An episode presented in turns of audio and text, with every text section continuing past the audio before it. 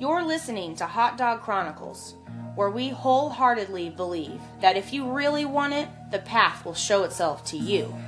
Genuine bootstrap entrepreneur and lifelong hustler, Andrew Gallagher lets you in behind the scenes on his journey to buy his first house in cash. It's time to learn from real life wins and losses, be brutally honest with yourself, and hear about strategies and resources to help you along your way to reach your biggest goals. If you're ready to get started, love the journey, and arrive at your destination, you belong here. Here's your host, consultant, rap enthusiast, and hot dog vendor, Andrew Gallagher.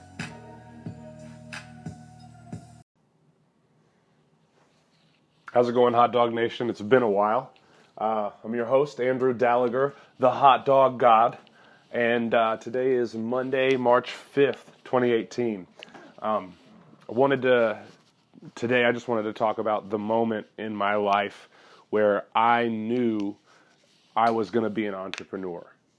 Um, so I was, I was in seventh grade. I'm never, ever going to forget this. I was a little dorky kid.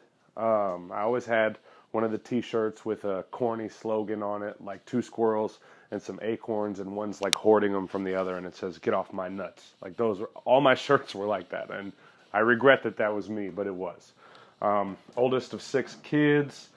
Didn't like hanging out with my siblings because they were so much younger than me. They're like my best friends now, um, and I just wanted to be able to do and have the things that I wanted. You know, when you've got five younger brothers and sisters, a lot of times when you ask for something, it's wait till your birthday or wait till Christmas or whatever.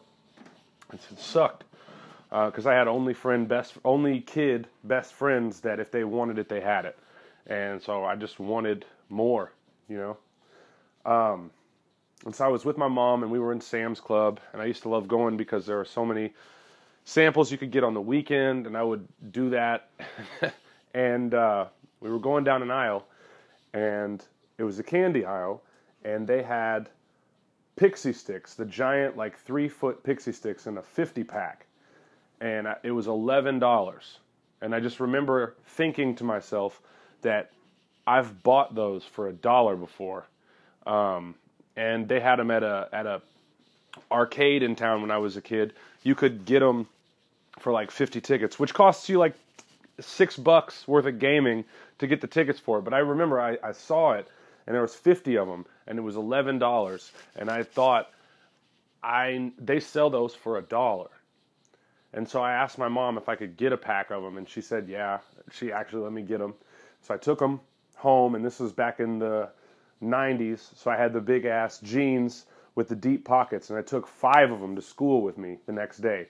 And I slid them in my pocket it was really uncomfortable. The the top paper part um, was scratching like my ribs on my right side, and I was in the foods class where we would cook really crappy food, and um, I turned to a classmate of mine and I asked him, I was like, "Hey man, do you got a dollar?"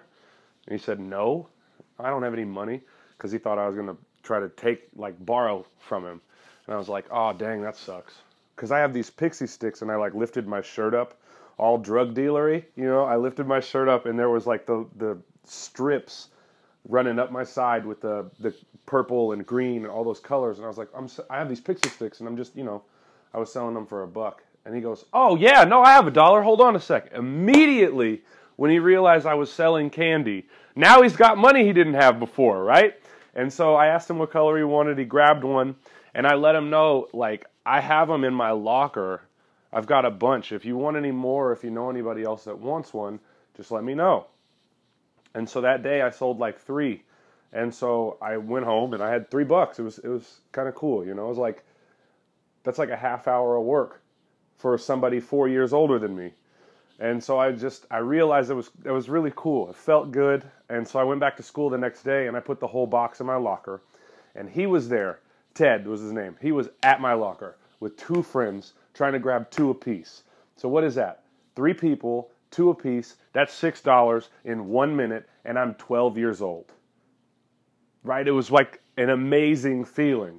They got to the point where, like in in the week, I sold all 50, no problem.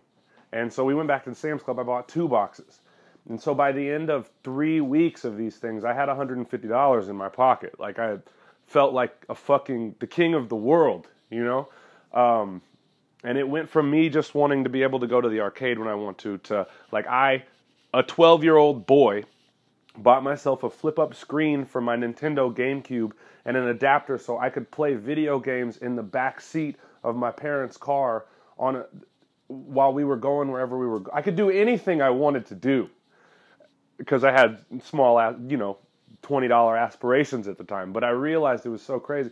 The teachers ended up making me stop selling candy. I got detention several times, and I got the candy confiscated several times. And my mom got tired of hearing about how I'm getting in trouble for for doing this.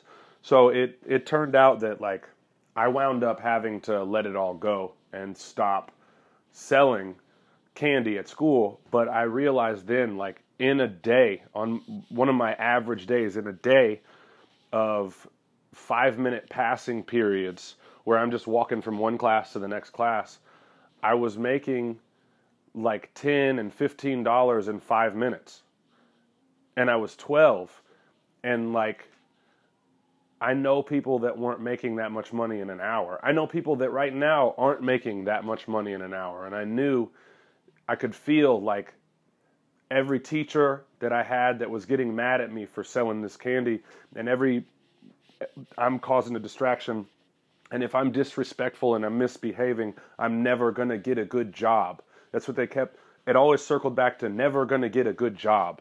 And I just weighed. I, I like looked in one one hand. I have I'm making fifteen dollars in five minutes, and I know these ninth graders are making seven dollars and twenty five cents in an hour. I'm never going to get a good job, but I can tell you right now, I'm never going to get a good job on purpose. And so, yeah, I did. I stopped.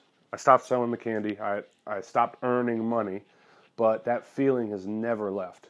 And I know that it's never going anywhere because all you are is one business model away, one supply and demand acquisition away from never ever wanting a good job again. And uh, that was the moment for me where I realized that all my teachers, while they were trying to ridicule me, were absolutely right. I am never going to get a good job because I'm never going to strive to have one. I'm going to offer them to other people. And so that's the way that it works for me.